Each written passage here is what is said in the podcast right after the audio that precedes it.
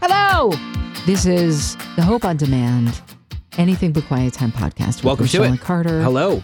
Uh, and I realized as soon as I, I said hello, it was really loud. And then the word quiet is in the title of our podcast. And I feel like we don't give that word enough love. Well, it's an out loud version of a quiet time, and with us, it's just a loud version of a quiet we time. We give a lot of love to the word loud in our in our podcast. yes, we do. But, but quiet?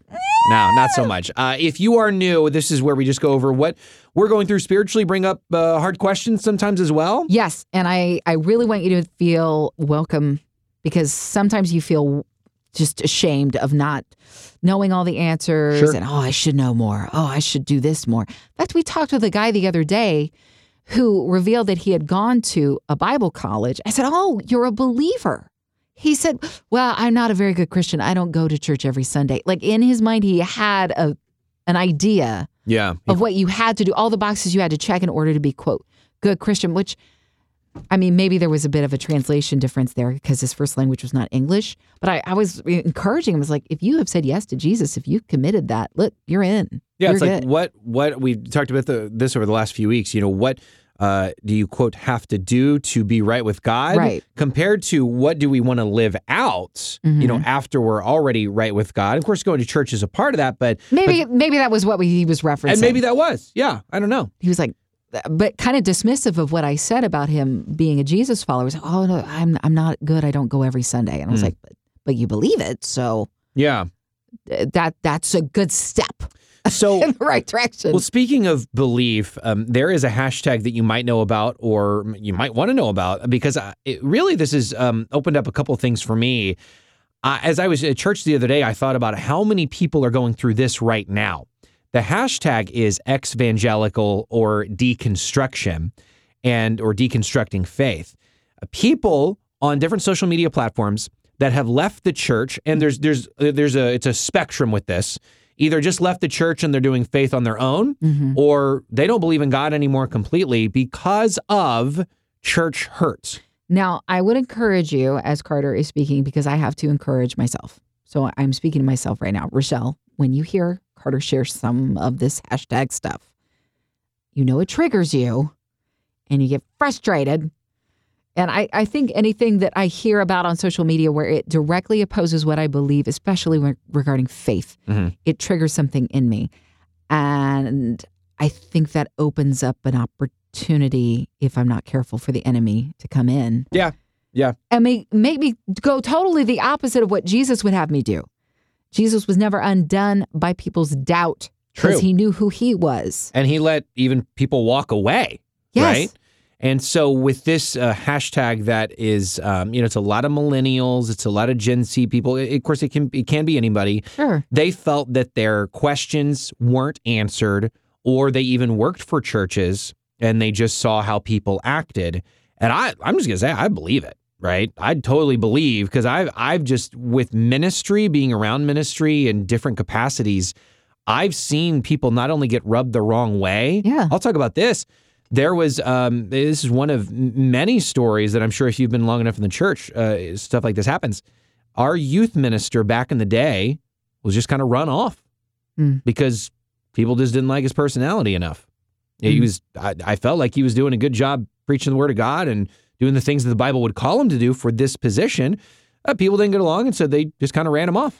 You know, stuff like that. we do not take into accountability when whenever something goes wrong we're like well i'm human why is it that we have an excuse for ourselves Mm. in the moment but don't recognize the humanity around us i we Yeah. we're gonna make mistakes people are gonna mess up and when we start kind of giving ourselves at least the- what is that called a, a little bit of leeway i guess Uh-huh. Yep. and that uh, that um, should instead of triggering frustration trigger grace Yeah, yeah, that's a good way to say it. Um, so I, I, I think my point with with all of this is certainly, like I said at church the other day, I'm just wondering who who's struggling with this right now. That's in five years going to say I'm an ex-evangelical, and so having that grace for people now and just conversation. Mm. But for if you find yourself in this position, I would just a bold challenge here. Um, or or you, maybe you know somebody you can ask them in the in the way that you know how to. Uh, let's say this church hurt is real because I believe it certainly can be. I think of it like if you were bullied in high school, and that's real, and the hurt is real, and the Mhm. memories, and the you know you never go back to your high school reunion because of it. But you also, let's just say, you also say along with it, and I also don't believe in algebra or history or English anymore either. Mm. Well, why? Well, because the people that were involved with that, even the people who taught that, bullied me. They hurt me. So Mm. I don't believe in any of it. Well, of course, in this scenario, everybody would know that just because you got bullied in high school doesn't mean algebra is not an actual thing. we wish it wasn't. We wish it wasn't, but I'm sorry to all the math people out there. You were just born with a gift that I never was born with. So Thank yes, and and I thank you. We're grateful. I thank you. But um, but obviously we know that the information is true, and Mm. so my challenge would be, and I'll actually, you know, Rochelle and I already talked about this a little bit, and I I just got a, a comment with what we were talking about really, uh, is very fascinating. But uh, my my um, bold challenge to you would be find the information. Find the fact that the eyewitness accounts that 500 people plus people saw Jesus after he was resurrected. The fact of you can ask why are we, how are we here in the first place? The nature, the the uh, the fact that it was uh, Jane Goodall that just Yeah. got uh, in into a uh, I think she was inducted into some some award or whatever she got. She she believes in God. She said that your each cell is it comes with billions of instructions. Hmm. And that's not by chance. I mean, just all of these things that you can point to Design. and go, people's mistakes don't change that. that's really true. Uh, like people's mistakes. Let's say you have a really terrible experience um, at a, a fast food restaurant uh-huh. that actually serves good food, if you can imagine. Uh, I'm thinking of one right off the top of my head. I'm thinking oh, of Chick fil A, fantastic food. What Okay. if you go into a fast food restaurant, though, and at that Chick fil A, for whatever reason, they missed the day where customer service was taught? Why are you bringing up an impossibility? I, I know it's always my pleasure, but let's pretend like they are uh, they're having a bad day and they're projecting onto you, and your experience at that particular Chick Fil A goes wrong, yeah. and that was the first time you've ever been there. Well, that's going to flavor the way you feel about Chick Fil A from that time forward.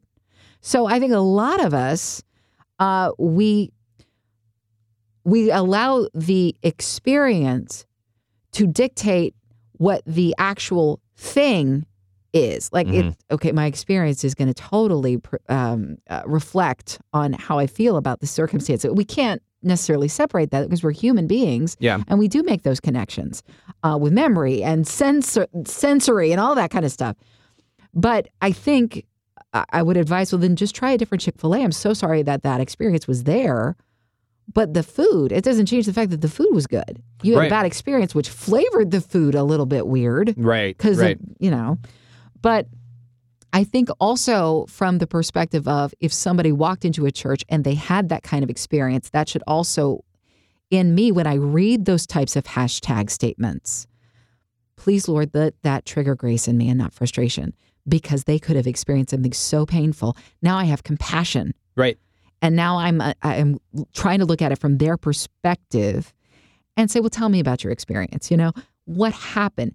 I think like what you shared with the bullying giving that scenario there are so many people out there that need to hear something like that expressed put in a matter of fact literal way of saying hey you have, you experienced bullying that should not reflect poorly on what was taught at the school, even though the ones who taught it were in the wrong.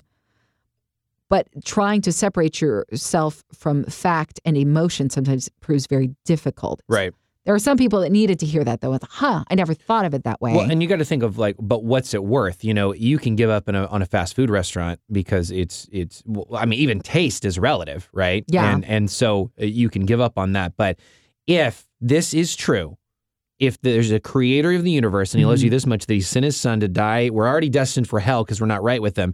But Jesus is the is the lifeboat. yeah, Well, it's just something we need. We just need to know. absolutely. It affects literally everybody in the same way. So there may be people that hearing Carter's uh, incredible scenario, I think it's a, a really great way of describing. Uh, don't give up on truth because somebody who taught it to you was a knucklehead. Mm-hmm. You know, uh, I think that's great. That's still they're still going to have a flavored position because of what they experienced. So I, I think if you just hang in there with them, Just hang in there with them, and maybe don't debate it with them. If you see that it's ruffling feathers and it's not going anywhere, just love them. Well, You eventually, gotta love them well because then they'll start listening to it when they realize, oh, Yeah. oh, you're not my enemy. You're willing to actually listen to my hurt.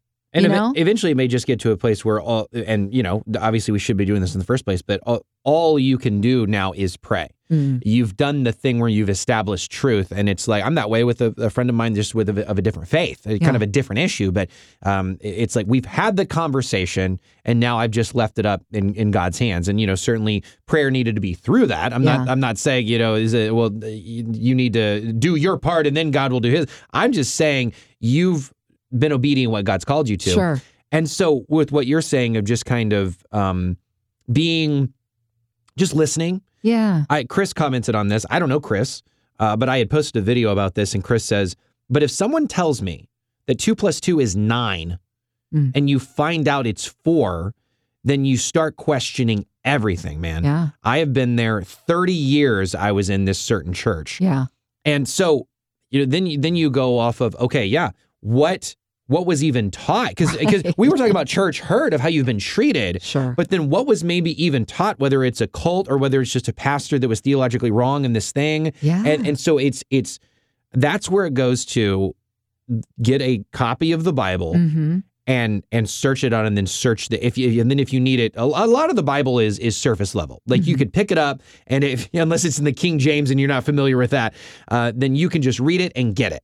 But Yeah. some of those deeper things, then I would encourage you for some online resources to understand what the true text, the Hebrew, the Greek, was saying, so that you'll know what the Bible says, and it's not some some person, some pastor's false interpretation. Even And I would, I, oh gosh, I hope this isn't misinterpreted what I'm about to say. I would hold what you learn loosely because the only thing finite is Christ himself. And even Jesus had to come and explain Old Testament law to fulfill the law and help people grasp truly who the person, who his father was. You know, we were, st- we, it was Jesus who constantly called God Father. He called him Abba you don't read that in the Old Testament. He was trying to establish this is a being, a deity who loves you, just wants to lavish you with love. I mean, that's that was news, and it was an intimate type of a thing. And, and you know, Moses had explored intimate knowledge of God. It, there were certain prophets, but I don't know. It feel I, there's so many people around Moses that was untouchable. You know, we've we've talked about that in past podcasts where they were like, "You go up the mountain, Moses. We're going to stay down here." So, uh, what we feel that we know, there there's always room to grow on that knowledge. Mhm. So it's even today, I'll like do some studying and I'll find out some stuff and I was like, oh, wow, that grew my knowledge a little bit more. And then I'll feel established sometimes after I'm done, done and dusted. That's my new saying, done and dusted. you have said that quite a bit lately. I've been watching a lot of British Ah. shows and they say that. I don't know. Anyway, so the point being, there's always room to grow to, to know about my God. And I have to be open to saying, all right, Lord, help me. Um, I, I don't want to get so rigid in my thinking that somebody presents something that they have also learned through scripture and studying and knowledge and things like that, that I can't also receive and go, oh, and it helps redefine knowledge, if that makes sense. Like uh, I'm about to share about the book of Job. Something blew my mind the other day, and I'll, I'll share about it uh, here in a second. But it totally adjusted my understanding of the book that I had never received before. And I'd read the book before, you know, it's Yeah. like, here's some new meaning to go along with that. Now, that's not taking away necessarily from what I already understood to be true. It's just, whoa, I'm growing now. And I think that's just, that's just my word. If you're a child and you stay as a child, you are to grow and become a man, as Paul even said, I will one day become a man and put away childish things. There's constant levels to this this relationship of knowing who God is. And um, sometimes I think that can mess with people because, well, I always understood it to mean this. Then somebody came over here and said what you learned over there wasn't exactly. mm-hmm. Mm-hmm. And maybe it's because they hadn't gone to learn about it themselves. They hadn't, quote, studied to show themselves approved, as Paul goes on to tell us in the New Testament to always do. And that's what you're sharing, Carter. Get yourself a copy of the Bible. What is your pastor saying? There is false teaching out there. So does it line up with what God says? Well, study and show yourself approved. It's for each one of us, even if we're not going to be a pastor. Absolutely. You know, but just don't sit, take somebody's word for it. even if we're not going to be a pastor over a church, we're a pastor over our own home, over our own lives. Sure. Yeah. You know, God has wherever you uh, God has placed you somewhere, you will have some sort of influence wherever you go, some sort of authority given to you. And so that's something I need to take charge of, take responsibility for, and say, I, is what I'm hearing from my pulpit, even though I love this pastor, he's a nice guy, Mm-hmm. nice lady, if it's a lady pastor. I, I mean, they're great people. Great, fantastic. That doesn't mean they're not human. They don't make Yeah. mistakes. Yeah, and and then you know what I've come to understand. Hey, if you're in a loving way, need to approach them about an issue if Mm. there's something being preached wrong, and then you you discover that's that's where maybe church hurt can happen, and then- and then just gauging on what time of church church am I in? Because if it's like a a willingness or even or even a disagreement, but hey, this is what I've learned and blah blah blah. But if there's an unwillingness to even hear criticism from a pastor, Yeah. I think that's when you that's when you're like, okay, do I need to be here? You know, I think, uh, and a really good way to gauge whether or not you're in a good church is that it's not about, um, and, and we do this a lot on the Anything But Quiet Time podcast. We'll say, well, I think, and it's because of, you know, we're going through that quiet time process. We're like, we're fleshing it out with the Lord. Mhm. This is what I feel like. I- I think that I'm, I'm hearing this. I'm thinking that I'm going. Never take what we're saying and go, this is absolute truth. Mhm. You know, make sure you, like we Yeah. said, you're studying to show yourself approved. Because I certainly am a flawed human being and I make mistakes. And I, I think um, here or there, I just said it again. I think always go with a church that starts with what God thinks. What Yeah. does God say in His Word? And anything else? Well, that's a nice thought. But if it doesn't align with what He says, right? then Yeah. that it's it, He doesn't care about what you think. He made you. He knows. You know, no, that's So, true. Um, Well, and and with with part of this, with the deconstruction, with uh, evangelical, it certainly has even led me to a conversation with with an atheist, um, which I don't, I don't really recommend online. It's just it's annoying. Um, because be- you you don't have that face to face They can't see your face. Yeah, and then it's just like, uh, well, here's here's what uh, a person I respect says, and here's a well, then they say, well, here's a person what I respect says, and and then it's like, man, I just wish you know what I would love to do. Maybe you've seen it on like I'd imagine like John Oliver, you know, like Yeah. does a deep dive into things. I would love to travel around and talk to stinking scholars that have looked at these documents Yeah. and go, what does it say? Because you know, there's all these um, atheistic things that say, oh, well, this isn't even real, and blah blah blah blah blah.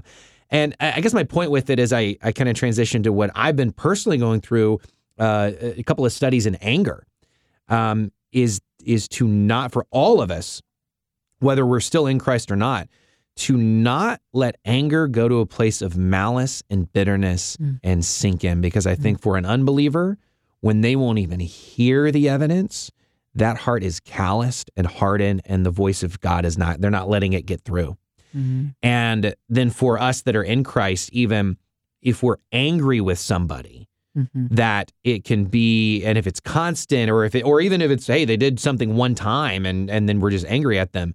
Do we look at them differently Yeah. than everybody else? So we might, you know, we might give the benefit of the doubt to a stranger or to, you know, an acquaintance. But then if somebody, let's just even say, you know, Sheila comes in here, and say me and Sheila, I really don't get along with Sheila. I'm angry, always angry at Sheila. She did something to hurt me. Really, I really Sheila. Yeah, well, you just get to know her and you wait.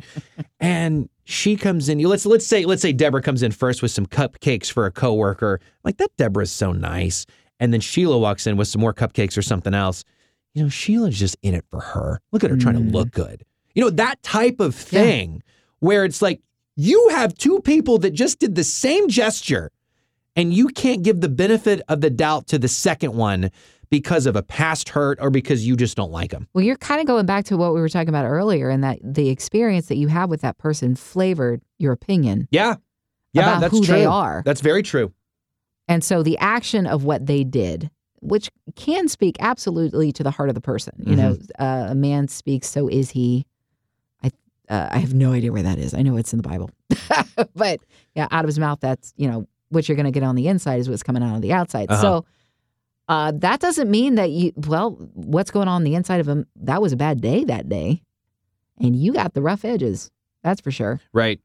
Or you got the um the excess of a I don't know, the pastor is going through something that week and the message was not on point and it flavored the way you felt about what happened after that in that church. Sure. I remember him saying this. Um, yeah, you're right. That can take root in yourself. And then you become guilty of the very thing that you're frustrated about with the other person. You know, the, Well, the flaw in them And that's that becomes the, a flaw in you. Yeah, that's true. That's where malice comes in. So this is one of these, uh, the, a couple of different studies that I, I looked at, and um, Colossians three eight is one of the main verses that was gone over. Now you must also rid yourselves of all such things as these: anger, rage, malice. Malice is kind of letting that sit and simmer and spoil in you. Mm. Uh, slander and filthy language from your lips. And so obviously you see that at the end. you don't want to curse somebody out because you're mad at them. You don't want to gossip about them because you're mad at them. That's that's the easiest one to go to, I think. Um, but then then anger, rage, and malice. And of course, in another, I can't remember the other verse. It it says, "Don't sin in your anger." So we're going to be angry about things, but where do we let it go? Mhm. And uh, ultimately, uh, I love how the pastor put it on, on Sunday at my church. He said uh, Satan's tools in his arsenal, it comes down to four things generally hurt, Mhm. somebody hurt you, injustice, which is like, especially nowadays, I mean, it, depending on what we're talking about, it's a great thing to be passionate and even angry about. Yeah. You know, somebody be treated unfairly, and I'm going to stand up on their behalf. But then, but then, how do I do it? Uh, and then fear, things we don't understand, or a diagnosis, or things about the future that we're worried about.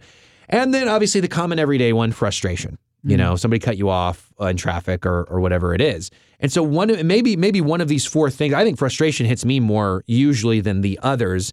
I kind of will gauge my words and and and slow to speak uh, on some of those other ones generally. But frustration can just be like get out of the way! You know it just could just be just instant you know so like that. And Yeah. so what are we doing in our anger? And i think uh, ulti- i think but god ultimately says it give it to god. Mm. because when we rehearse our anger it's another one. We'll um we'll just run over that conversation or that hopefully the future conversation in our minds where we just tell them off. We finally get to embarrass them or Yeah. whatever it is. And ultimately, when we, I've had a few of those in the car. oh man, out loud, Oh, I've done out loud. oh yeah. Well, I- the jerk store called. They're running out of you. Man. Good one. Zinger. And it comes down to we've talked about on this program before that you could see how every sin could start with pride. And I think I think sinning in your anger Mhm. is that way where it has to be my way. I think I've certainly been guilty of that with you, Rochelle, of, of it's man, man, uh, the expectation of, of, talking about this and then doing that and then playing that song, it has to look that way. yeah. And and then the the when it comes to the the deep hearted thing, the the somebody really hurt us, Mm. an affair or, or whatever. I can be hurt and I can be angry, but how am I going to treat them? And what do I hope for their lives? What I need to do is know that God is the judge. Yeah. I'm not even, I don't even think there's a jury situation, you know, with this. Yeah. It's God is just, will deal Yes. with all of our stuff at the end of time and we'll all go. That's the thing. We'll all go, that's perfect. That you, wow, you did it, you did it just right. Instead of try to hold on to, can I be a part of this punishment council? It really does come down to whether or not you think God is just, I think. Yeah. Because if you really believe that God is just, well, then you have to leave justice with Him. In that case, look at what you were sharing with me earlier in conversation, Carter, about uh, it shares in Scripture that the rain Yeah. and the Yeah. sun. This, thank you for reminding me that. Uh huh. we look at that verse. I should have looked that one up. Uh, God provides the sun. Yeah, look that up and we'll give you the reference. Uh, God provides the sun and the rain on the just and the unjust. Yeah. And we take that in our our uh, our Christian uh, wrap it up in a bow lives and go, yes, God, you give the sun to the just and the rain to the unjust. And in this context, what I've just learned with one of these studies, in in this context, sun and rain are both good things. Yeah. So what he's saying is some people might be terrible people and seemingly, well, even actually be blessed. And some of the you know, the biggest Christians that you know, the missionaries that you know, might be not as blessed in terms of you know worldly possessions or finances or diagnosis or whatever. Yeah. And so you look at that. What is what is the It's reference Matthew on that? 5. It's in the Sermon on the Mount. Matthew five. Um, and Ephesians reiterates 6, Ephesians 6. Will you So read that verbatim? Uh, Ephesians? Uh, what, no, the first one, Matthew. Uh, yes, I will. I will click on this Bible gateway. Thank you, Bible Gateway. and it will Gateway. take a while because I'm This awkward pause and transition brought to you by Bible Gateway. If you're looking for a gateway to the Bible, this is Bible Gateway. I'm going to read this out of the contemporary uh, English version. Okay. Then you will be acting like your Father in heaven. He makes the sun rise on both good and bad people, Mm, hmm and he sends rain for the ones who do right and for the ones who do wrong. Yeah, that's it. Well, then he said it uh, clearly, and Yeah. so, but for some reason we get it in our heads that you know God will punish the unjust, and and certainly sin and evil, and those who follow that and reject uh, reject Jesus, yeah, they'll be punished. Mhm. But you look at a daily life where we're at right now, and God God will allow, for example, the blind man that. People ask Jesus, why was he blind? Was it because of his sin or his parents' sin? Yeah. No, it was for the glory, so God can get the glory. And people uh, must have been kind of confusing for them. There was such, I don't know. I think there was a, intercultural stuff that kind of formed the opinion of, well, they must have done something really bad because, you know, their parents Right. must have done something. There's no such thing as generational curse. I don't know where we get this, Mhm. but we've like developed it. I've even heard it preached, shared in Christian circles, um, I should say. And Interesting. it's not a thing. Well, we certainly believe in karma. We, I mean, even in Christian circles, it's like, well, they're evil. They're going to get theirs. there there talks about the generations and here's uh, okay this is where probably it comes from in the old testament it references generations if your parents know my law if they know me Mm-hmm. and if they disobey what i'm saying um you know i'm going to be watching the next several generations he said because i'm going to keep a watchful eye because your parents did wrong and so i know that they're probably not giving anything good to their kids Mm. and their kids probably aren't giving anything good to their kids. So he said, over the next few generations here, I'm going to be specifically watching these folk because they've been doing it wrong from the beginning and they've been passing the doing it wrong onto their own kids. It wasn't because, well, they're horrible, so I'm going to put a curse on them for the next several generations. It wasn't about that. And in fact, in scripture, in the law, it says, don't hold these folk accountable for the parents of their sin. I mean, for the, the sin of their parents.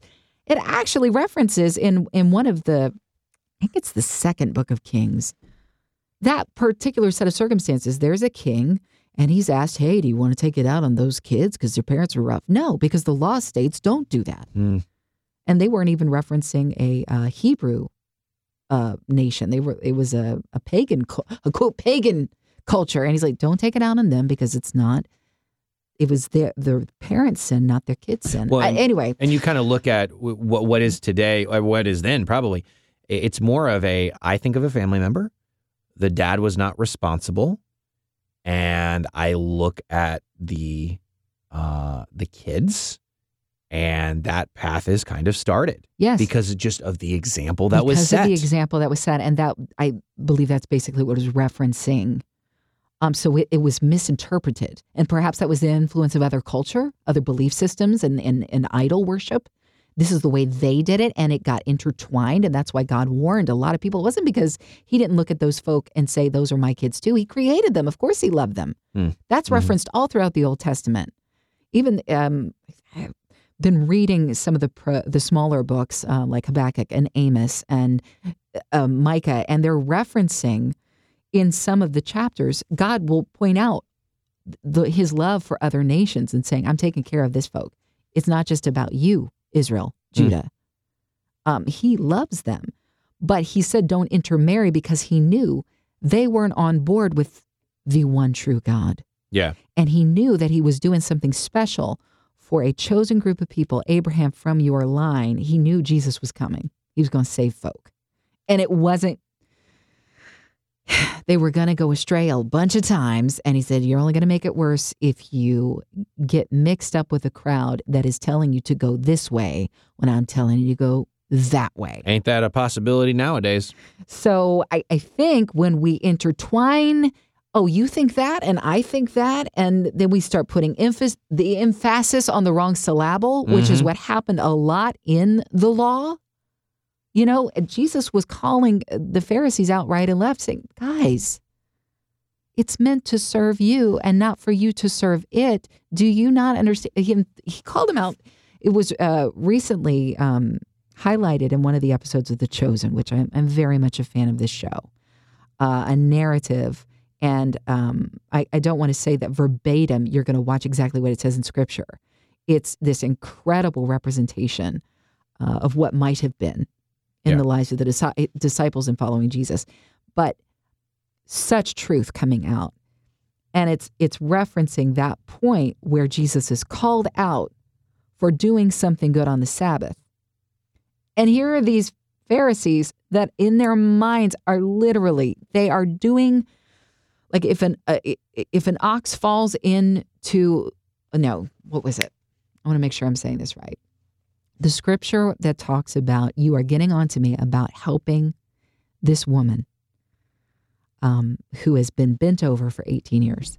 Her back has been bent over literally, and it's a spiritual thing. It's not even a physical thing. It's become a physical thing, but the root of the problem is a spiritual one.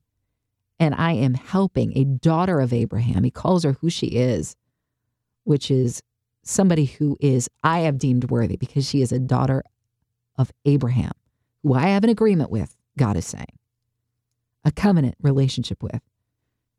She should be free. That's who she is. You have a problem with me helping her on a day that has been established by me, by the way. Jesus didn't say that, but it's true.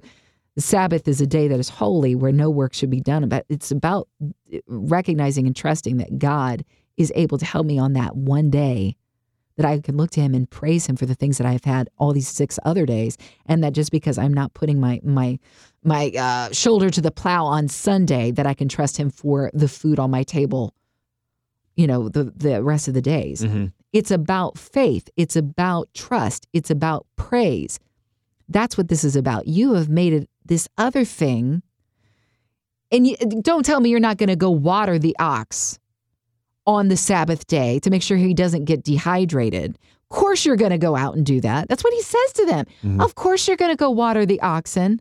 The same oxen, by the way, that help give you the riches that you need at your table the six other days of the week. There's an, an alternative motive here by the Pharisees. They're fine with making sure they're feeding what feeds them for their own good, Mm. but they can't let a daughter of Abraham be fixed because it doesn't match up with whatever they've established. I don't know.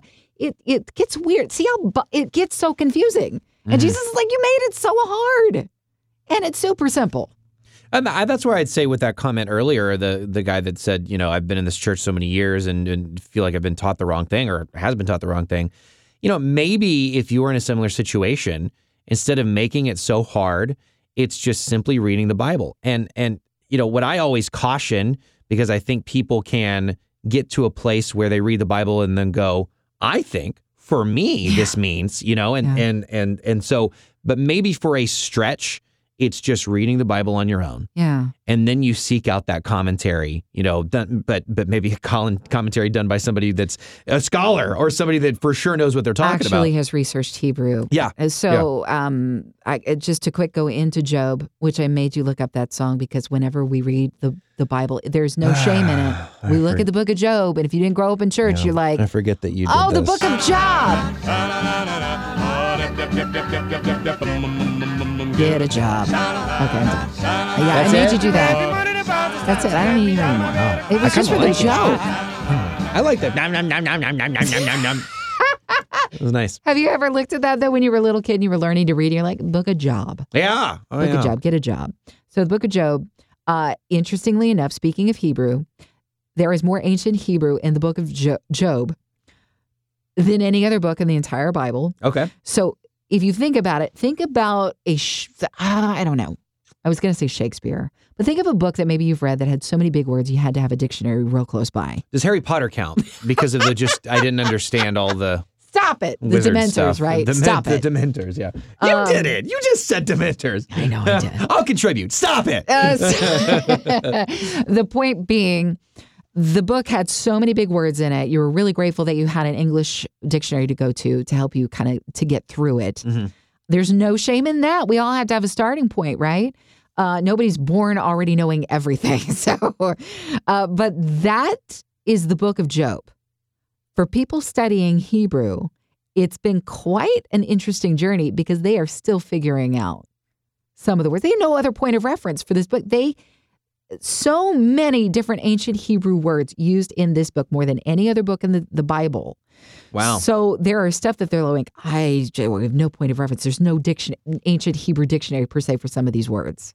That's interesting. Isn't that interesting? Well, and because because Job is such a uh, it's it's a, a pretty well known story. It, it might not be up there with like Moses or Jonah or something, but Mhm. it's a pretty well known story. Of course, then it leaves hard questions. You know, it's he, he God's talking to the enemy, and you'll get into that. yeah. And uh, it's like, hey, you see my great servant Job, and they're like, I bet we can get him to you know fall, and and so then God allows all these terrible things to happen to Job. And then his friends say, "You you must be doing something bad." I mean, his Exactly. Job's kids die, his wife dies. There's either the, the the plague, the all that, and then in the end, he with a bunch of uh, things that I'm sure you'll get into, he sticks with God, even though he has questions for God, and then he's blessed twice Yeah. twice over, ten times over, whatever it is. I think you just shared everything I was going to say. oh no, So- you're gonna get into the depths of it. It's done and dusted. Oh, that's it. Have a great week. This has been the Anything But Quiet Time podcast. I'm sorry we're out of time. No, I'm just kidding. No, I'm kidding. you know what's fascinating? I think in a past podcast I shared that uh, they believe that Job is one of the oldest books in the Bible. I heard something today that is contrary to that. Okay. That a lot of uh, people who study the Word of God are like, not necessarily. I mean, it's in some ways it's assumed. See, again, we're still learning. And if you hold on to something too tightly, that could be grounds for dismissal. Do you know what I mean? It's like, oh, if that's not accurate, this is what I was taught all that time, Mm. then it's probably not true. No, no, no. This is where you can't just 100% tie, you know, hit your star to anybody's wagon per se. You just Yeah. have to go, wow, that's really interesting. Mhm. So that may not be a super ancient book. Uh, we're still figuring things out. But Job is meant to be read as a narrative. It has, I mean, none of the characters in it are Hebrew characters, but it is written for people in Hebrew culture to to try to put their finger on uh, just understanding what does this even mean. So we talk about the justice of God. Um, there are three wisdom books in the scriptures, Proverbs being a big one. A wisest guy ever, right? Solomon wrote most of the Proverbs. Um, and Ecclesiastes potentially written by Solomon, which are contrary to each other. Because Proverbs basically kind of preaches like you do right, moral right, moral right will come back to you. And Ecclesiastes is like, not always, as we just shared from what Jesus said in if um, in Matthew 5 Mhm. and Mhm. is reiterated in Ephesians 6 that the rain falls on the just and the unjust. Um, so, wow. You mean you don't have a recipe for me so that it always is good all No, the time? I think of the the the verse that you know we hear from uh, with our uh, radio show that we do. We'll hear from parents sometimes, and you know the encouragement there certainly is raise them up in the way that they should go, and they won't depart from and it. they won't depart from But- What about those times where they do? exactly exactly and so we know it's a good uh, a, a good uh, recipe Mhm. of generally um well it'd be like this if you work hard you'll succeed well that's a really good idea Yes. to work hard and you'll probably get a good job and promotions But I would say it's almost like a gosh, and again, this is going to be an I think, and it's not established anywhere in scripture.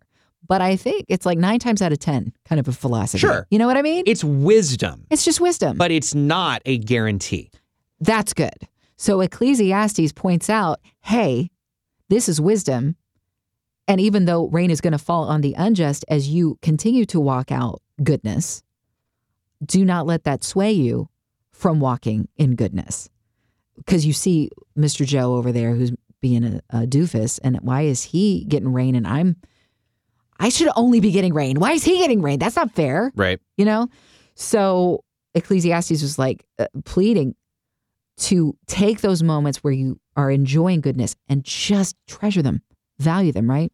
Job asks in, in this third wisdom book, God, why? Why do good things happen to bad people and bad things happen to good people sometimes? So Job is this guy who you shared, you know, he's a good guy and is established by God, who says himself in the first chapter, you know, take note of my guy Job, who's a righteous man. That's high praise Yeah. from the Most High. Yeah. Okay. So Job has done nothing wrong. And then this character who, you know, we read the translated word, Satan, Satan is the opposer, I think is what it's translated to be, So that's a Hebrew word that Yeah. we say. that we say, which references the enemy. Mm-hmm. but it is an an it's one who's like if you looked at heaven as a courtroom kind of a situation where God is addressing the angelic people in front of him. Lucifer certainly was at one point an angel. Mhm. Perhaps that's another reason why people are like, "Man, this must be an old book because Lucifer's still in heaven." I, I look, I don't sure. know, Sure. Sure, yeah. but he is. It's from the word Satan, which Satan, and it is the opposer, which just that fits his personality to a T, doesn't it? Mm. And he's like, well, the only reason why Job's a good guy is because you let great things happen to him all the time. Look at he's got all that land, he's got all that property, he's got great family. But if you take the the stuff that he has away from him, it's not going to stay. He's not going to be a good guy. So God's like, I'm going to allow you to, I'm going to allow you to take away the stuff. I mean, but don't harm Job. Take away the stuff if you want to, to whatever degree you want to. We'll see if he still doesn't praise me. And so that's what happens. Everything's taken away from him, but Job still praises him. Yeah. Still praises God, even though he's devastated. You know, he loses all of his kids, he loses his property, everything within like a matter of like moments. Like one servant runs up and says, You lost your camels. Another servant comes up and says, You lost your sheep. Another servant says, The house just collapsed on all of your family and they're all gone. It's just awful, Yeah. all in the same breath. And he chooses to praise the Lord. Well, now the enemy's like, Well, pfft, but if I attack his person, okay, but don't kill him. God says. So then uh, now he's physically just at a place of such severe pain. You just imagine the worst pain you've ever been in Mm. and, and double that, maybe triple that. And now Job's ready to, to throw in a towel. Now he's not necessarily praising the Lord as much. And he has these visits with these uh, these different debaters. Like these are the people that would be a good, they'd be good on a debate team. And they're his friends and they come along and they share their their wisdom. And they're like, Job, you did something wrong, clearly, because this is how God works. He is a just God and he works within this boundary of what we understand justice to look like. They have it all figured out. Good things happen to good people. Yeah. So you have miffed God off and you have just got to repent. And Job's like, I am telling you, I didn't do anything wrong. And all the while like, he's explaining, I didn't do anything wrong. He really explains, I am ticked off at God. And he dares guys. Like, You need to tell me what is going on because I have never done anything. And you know I've never done anything. And God in the first chapter has already shared he hadn't done anything. Mhm. So if that's the case, how is this appropriate? And then God does respond. And it's this incredible response of, I, I just want to ask you, you remember that one day you got so stressed out? I'm asking you, listening, you got so stressed out. You didn't handle the day well at all because there was so much going on in your day. I have had so many of those days, so many. Now, God says, imagine that's just you. Take into account the cosmos and the things that I balance every day. And I'm not troubled by any of it. You know, I'm think that's the way I kind of look at what he his response to Job is because he takes into account all these parts of his creation. And he doesn't really give Job an answer. He just says, "I am hanging the cosmos in the balance and I am keeping it from going to the left or to the right where all works out." Yeah. So you weren't there at the beginning of creation. You weren't there. You don't know how all this works, but I see all. And I was I was blessed by a message the other day, Carter. Where I, this is the good picture. So you get a TV signal from a satellite somewhere that gets you your your binge worthy Netflix, right? Or let's go with a game. Everybody loves sports, so you're watching the game there on your TV, and you've got the receiving image on your screen and you're enjoying it and the, the commentators are keeping you on top of the game. And for the most part you're experiencing the game. But if you were actually on the field in the stadium you would know pretty much everything that's going on. You've got all the insight because you're you're there. And i think that's that's what's happening when in 1 corinthians 13 paul says right now you see through a glass darkly you only have the tv image of what's happening in the Mhm. stadium. Mhm. But one day, he says, I will be known in fully. Now, I'm going to be there and I will know in full. Yeah. I'm going to be there. We can only know in part why God allows the things to touch our lives the way he allows them to touch our lives. We have to trust that the one who has hung the world, set the stars in the sky, knows the ins and outs of your life, no matter how painful they've been. And trust me, we saw Jesus weep Yeah. in scripture.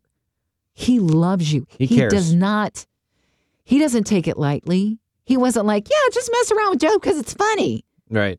You know, no, is a serious thing. That's it's a narrative of I see you. I love you so much. I'm going to answer you right now and not blight you off the face of the planet for daring to ask me these questions. Sure. Yeah. And then it goes on, and this is the part I was mm, talking about earlier that I, I think I'm wrong on. Job ends up being blessed almost double. Like he he has another family, he gets almost double the portion, and it's like, oh, it's because he was faithful. It does not say that in the book. Mm. It doesn't say why. Oh, because he he did good, he got the good back. No, that's going back to the the morality gauge that for some reason we as human beings feel like it's always got to come back to. Well, you did something good, so you're going to get something good. That is not what Ecclesiastes points to. That's not what Jesus himself pointed to in Matthew chapter 5, right? It rains on the just and the unjust. Yeah. It it happened though that he did and was blessed. Um it's one of those things where it's like if you try to figure it out, I don't know what it's like to be on the field in the stadium now. I can only go from what the commentators are telling me is happening there and from what I see. But I can trust the game is still going on. You know what I mean? Kind of bringing it back to the beginning of this uh, podcast. This is hey, this is a long one. We were uh, having uh, we're starting to We're stop preaching, church. start stepping on toes here. Uh, so I don't know. That's an old uh, preacher phrase. You stepped on toes when you talked about Harry Potter. Uh, That's, that's probably true. Um, but no, so bringing it back to that leaving the church because thing or leaving Mm. faith because thing. And then looking at Job. Yeah. And I think of it like a hard diagnosis. Um, whatever you've been diagnosed with, maybe in real life, or you can imagine a cancer diagnosis or something like that. That that uh, question that um, everybody's asked themselves: What would I do if I had one week to live, or three months to live, or whatever? And when it comes to faith, when it comes to God, when it comes to Jesus, the biggest thing that we can ask ourselves is is it true? Mhm. I think that's going to be the biggest question that you, you if you're wrestling with faith, you've got to ask yourself because uh, is it fair? Do I like it? Do I understand it? When you look at the story of Job, Yeah. it doesn't, especially when we put ourselves in that situation, it doesn't make sense. But just like a diagnosis, we can't just look away from and go, I don't really like that. Yeah. Is it true? Is it true? And do we do we say I believe in the one who did not turn away from the cross? Yeah. So Jesus said, I am the way, I am the truth, I am the life. And here he's asking us to follow him. He blew the disciples' minds too because they were expecting in a Messiah, a warrior, to take out the Roman Empire, where Jesus was wanted to just take out death. That's it. I mean, that's the biggest one. It's not even Mhm. like, hey, Rome can only kill you. But death, that swallows you whole for eternity. Mm. Jesus wanted to kill death. And so I'm the way, the truth, and the life. I'm going to swallow up death if you follow me. But if you follow Jesus, what happened? He lived life. And some days were great, and some days were filled with storms. And some days, you know, it, it- some days they probably went without. You know, they're eating grains of wheat walking through fields. That's what they ate that day. Yeah. Uh, and then there were, of course, there was the day where he's nailed to a cross. That's not. It's glorious for your sake and for mine because of Calvary. We we know about truth and it sets us free. But on that day, he he was humiliated and mortified. So if I'm following in line with the Son of God who said, you know what, I'm not so I'm not so big that I won't get in your shoes. Mm. I mean, that's truth. So what is true? Do you believe in that? Well then I also must then say, it must also be well, Lord, like like Job said. If it pleases you, um, I can't remember exact words. Oh gosh, though he slay me, yet will I praise him, is what he says. Mm. That's pretty. That's pretty amazing and profound. We appreciate your time and uh, spending this time with us. And uh, keep in mind, more encouragement at hopeondemand.com. Um, and we will we will see you next week. Uh, great questions to ponder and think about for all of us.